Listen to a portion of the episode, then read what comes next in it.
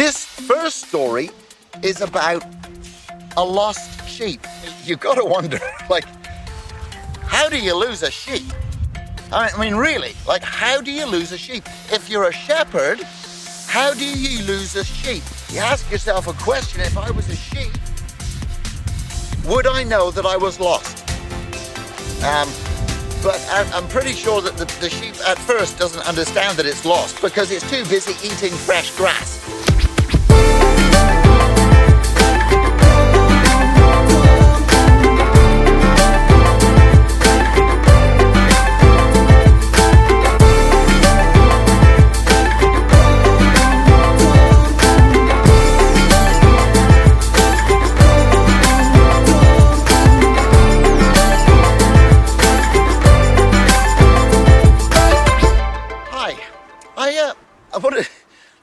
Chapter in the book of Luke. Um, now, if you've if you've been around me very long, or or you've heard me talk about Bible authors, you'll know that Luke is one of my favorite Bible authors. He's a Gentile like me, um, so he explains things that are written in an Eastern book often to Jewish people, he explains them for Gentiles, which is why I like the way he writes. Now, the chapter I want to look at is, is Luke chapter 15.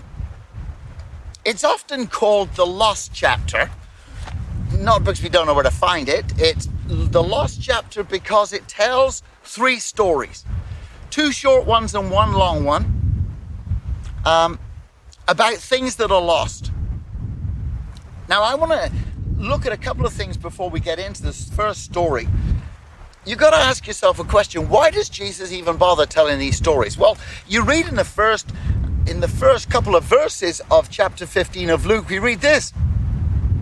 Uh, the Pharisees and the teachers of religious law were complaining that Jesus was associating with people who were who weren't weren't good people, who were sinful people. He was he was eating with them and sitting down and and and hanging out with them, and they were moaning. So Jesus tells these three stories because religious people are moaning. Hmm. Don't know if you've ever met any religious moaning people. But that's who Jesus told these stories for. And he told these three stories to illustrate a truth. And, and I want to look at the first of the three stories that he tells. This first story is about a lost sheep. And you've got to wonder, like, how do you lose a sheep? I mean, really, like, how do you lose a sheep? If you're a shepherd, how do you lose a sheep? Well, I've been with people when they've lost cows. Now, a cow is significantly bigger than a sheep. And, and you can lose them on an open range, an open pasture. So I'm pretty sure it's pretty easy to lose a sheep. Now, sheep in the Bible are described as herd animals. And in fact, sometimes, sometimes human beings in the Bible are likened to sheep. In fact, in a book called Isaiah, uh, or Isaiah, depending on which part of the planet you come from, uh, in a book called Isaiah, uh, chapter 53, verse 6, it says this People are like sheep. Every one of them strays and goes off on their own way. And I think that's a pretty good descriptor of people in the 21st century. I, I, really do. This this book is so current, it's scary. Because we have people going their own way all the time. Now, now if you just change the phrase slightly, you might see what I mean. Going your own way. Following my own truth. Now we should we should be true to what we, we think is true. We should we should act according to what we think is true. But if you've got eight and a half billion people on planet Earth all following their own truth, is it any wonder there's never any peace? Because at some point somebody's truth has to be more valid than somebody else's.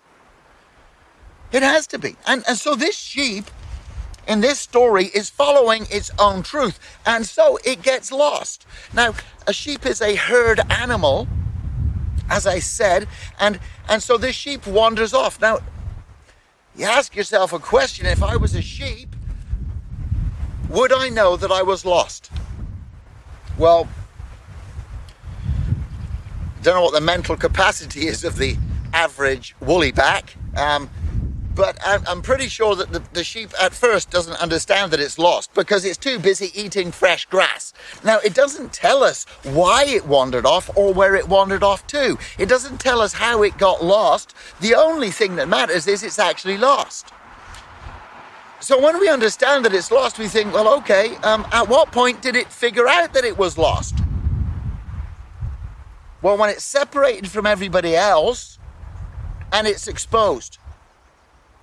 See, we can think that, hey, you know, uh, life's life's laid out pretty pretty straightforward in front of us, but it, but hey, it's easy enough to get sidetracked. And so in our in our in our quest for our own truth, sometimes we end up getting into a place where we are sidetracked and suddenly we're not with the rest of the herd and all of a sudden we feel exposed. Now me and my wife we were out for a walk the other night and uh, we were walking along and we saw this cat. Now, it was obviously an indoor cat. You could just tell the way it walked, right? It wasn't a feral cat, it wasn't a hunting cat, it was a bit of a spoiled indoor cat. And where we live, there's loads of coyotes. And I looked at that cat and I thought, you are just one evening away from being a coyote meal. Now, that's not cruel, it's nature. That's just the way it is. And the sheep, if it's off on its own, separate from the herd and separate for protection, maybe it was at that point that it realized it was exposed. Maybe it was at that point that it realized, hey, I'm out here on my own and uh, no one knows where I am and uh, I'm pretty exposed. Maybe, maybe that's when it realized. Now, what do you think a sheep does when it's exposed and lost and on its own and it can't find its way back? Well, it's a pretty simple answer, really. It starts to bleat. No, it starts to bleat. It's a distress call. It, it makes some sort of sheepy sound. Um, the, the problem is when you do that, as a sheep, if you're lost, who actually hears the bleating of the sheep? Now, the, now, the simple answer to that is the shepherd. And that's true, but it's not just the shepherd, it's the predators too. So when this sheep sends out a distress call, different things are going to answer that call. And the sheep has to be a bit discerning at this point to figure out hey, do I go with the wolf or do I go with the shepherd? Do I go with somebody who, at best, at best, has a self serving motivation? Or do I go with somebody who's going to rescue me and look after me and really care for me? Who do I go with? You're lost. You have no direction. You feel exposed. You feel isolated. Is this, is this starting to sound like anybody to you? You see, I don't know what different people's type of bleating is. I, I know I know that I realized that I was exposed. I know that I realized that I was um, I was lost in my own truth. it's a great expression. Lost in my own truth. I realized that when I woke up with alcohol poisoning. Once I woke up with alcohol poisoning with a tube stuffed down my throat, having my stomach pumped. You see, my own truth at that point had led me to act out in a way that really was not healthy for me as a human being or healthy for anybody else that I was acting out with. It really wasn't. Especially when, especially when you wake up in a, in a morning and you've got your head down a toilet. I don't know if you've noticed this, but toilets are not designed to accommodate your face. Um, now they do, they will fit in there. Um, but you're about to put your head in a place that was not designed for this end of your body. And at that time, it's a wake up call. And maybe the sound of my own puking was my own realization that I was bleating. Now, you might think that's gross, but sometimes we have to be faced with the, with the reality of our own lostness and grossness to make smart choices. And in the middle of my bleating, and in the middle of my, my lostness, I had some choices to make. I, I knew I was lost, and, and, I'm, and I'm bleating away. And then different people come along with the answers. I, I found my answer like this. Uh, I'd wandered into a church one evening, and through a series of events I, I we can't go into now, I ended up with this Bible, and I took it to a pub. And I sat there because somebody who told me uh, the night before, if you're going to get a Bible and you're going to grab one, um, read the book of John. So I started to read the book of John. Now, the book of John starts off very strangely. This is how it starts. It starts, in the beginning was the Word, and the Word was with God. And the Word was God. And everything that was made was made because of the Word. And as I'm reading this, I'm thinking, this doesn't make any sense. And then it starts talking about somebody called John. And I'm thinking, well, who's John? And it didn't make any sense to me at all. No sense. But as I kept reading in that pub, sitting down at a table, bleating, you know, bleating in full bleat, reading this Bible that I got that I didn't understand at all. I read past the things that I didn't understand and I got to John chapter 1, verse 43, and this is what it says. It says, Jesus went out into the marketplace and he found a man called Philip. Pidoo! And that's my name. Somebody pointed out to me, hey, Phil, he found you. It's right in the Bible. He found you. And you know what? That's the truth. You see, I didn't meet Jesus physically because that would be weird. But honestly, the strength of the encounter with the truth that Jesus told felt physical. Like truly it did. It just, it felt physical. It changed everything about me.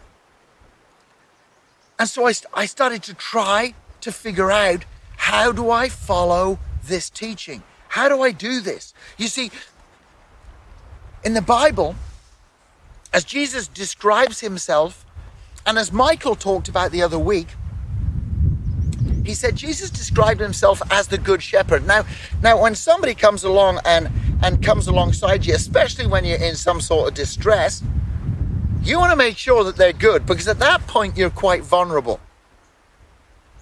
And Jesus describes himself as the good shepherd. So in that bar, in that pub that day, I had to make a decision and it took a while for me to figure this out. Took a while. Took a while for the decision to stick, too. It, it took a while for me to, to figure out which direction I was going to go in. Was I going to accept the teaching that is in this book that Jesus talks about? Am I actually going to do that? And, and then I read in John chapter 10 this. This is what it says. John chapter 10, verse 10. It says this the thief comes to kill, steal, and destroy. But Jesus comes to give a rich and satisfying life. Now, it doesn't mean rich bank account, it means a meaningful, purpose filled life. And that's what I didn't have. I really didn't. I had, I had, I had my own truth. it, it wasn't doing anything. It really wasn't. And I had to decide. And then the next verse says this I am the good shepherd. I'm the good shepherd. That's how Jesus describes himself. So now I'm faced with this choice sitting in this bar.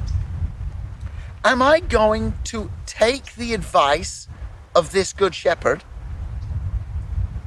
But before I do that, I have to make a choice to acknowledge the unseen reality of my lostness in my own truth.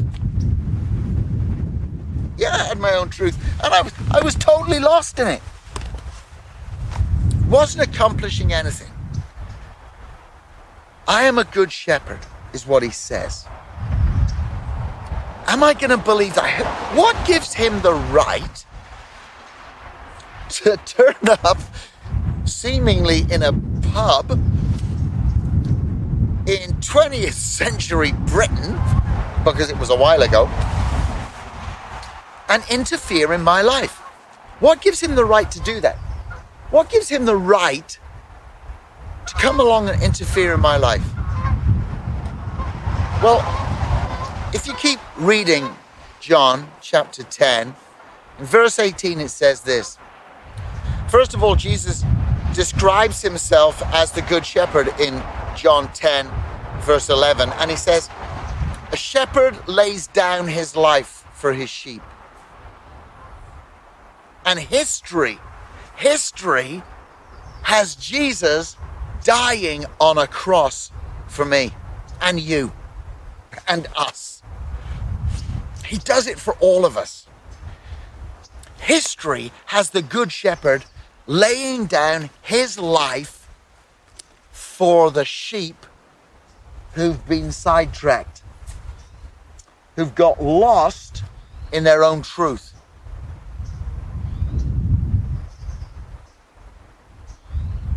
There's an interesting phrase that Jesus uses about seven verses later. He says this I have the authority to lay my life down, and I have the authority to pick it back up. To lay down. He lays down his life. It's not taken from him. He lays it down for his sheep. He lays it down for me. He lays it down for you. He lays it down for us. So that he can rescue us from the lostness of our own truth and introduce us to the reality and the direction that comes from following his truth. Now, like I said, I have to then decide what I'm going to do with that and I have decided. And while you're sitting listening to this, I want to ask you in a moment to pray with me. But I just want to take a moment uh, to think about that before we do that. You see, I don't know what truth you're following today. I really don't. I don't know if uh, you try to follow truth and you feel let down. I don't know if you've feel ripped off. I don't know what's going on in your life, but I do know, I do know that when I ask the Father, Son, and the Holy Spirit to enter my life, that everything changes. And I know that the Good Shepherd has a plan and a purpose for all our lives. So, right now, I want to pray for us. So, Father, in Jesus' name. Father, in the name of your Son, by the power of your Holy Spirit, I acknowledge my own lostness following my own truth. And even as I say that, I realize that it's an unseen reality in my life. And I ask you to forgive me for that and the pride that comes with following my own truth. And I ask you in Jesus' name, with your Holy Spirit's anointing, fill my life. You are the Good Shepherd. You gave your life up for me, one of your lost sheep. Thank you for that. And I thank you for the gift of a rich, purposeful life that comes from following your truth. In Jesus' name, keep me safe. Amen. If you prayed that with me today, that's wonderful. Tell somebody. Call the church, email us, or tell someone. Um, it's the start of a journey to discover His truth in your life. Bless you.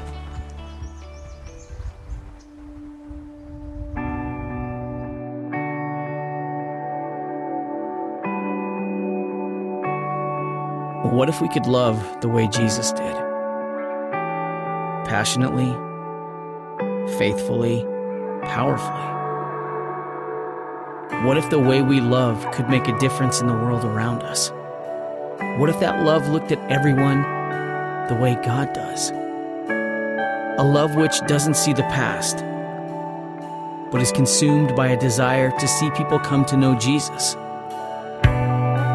love which is patient and kind, not envious or prideful, a love which puts others before ourselves, chooses peace over anger, a love which protects, trusts, hopes, perseveres.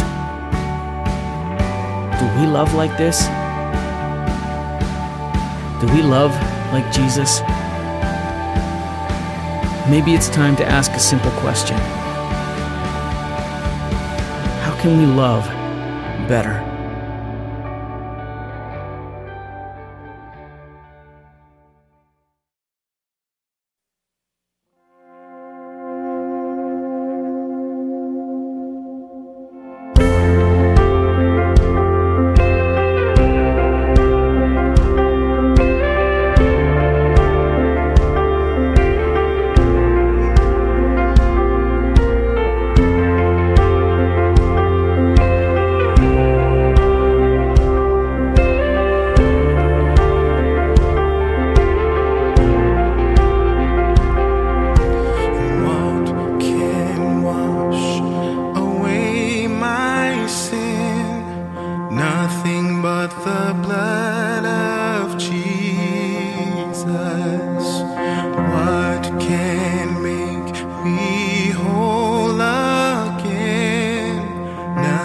But the blood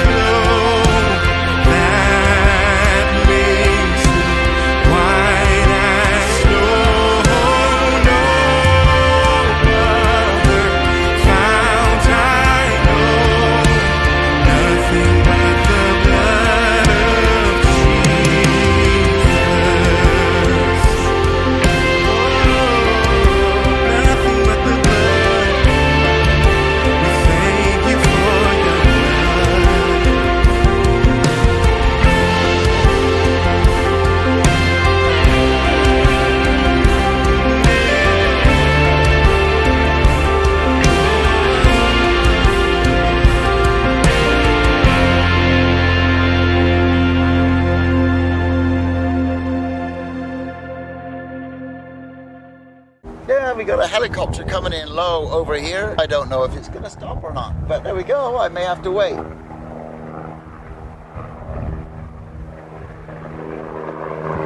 Yeah, I'm going to have to wait.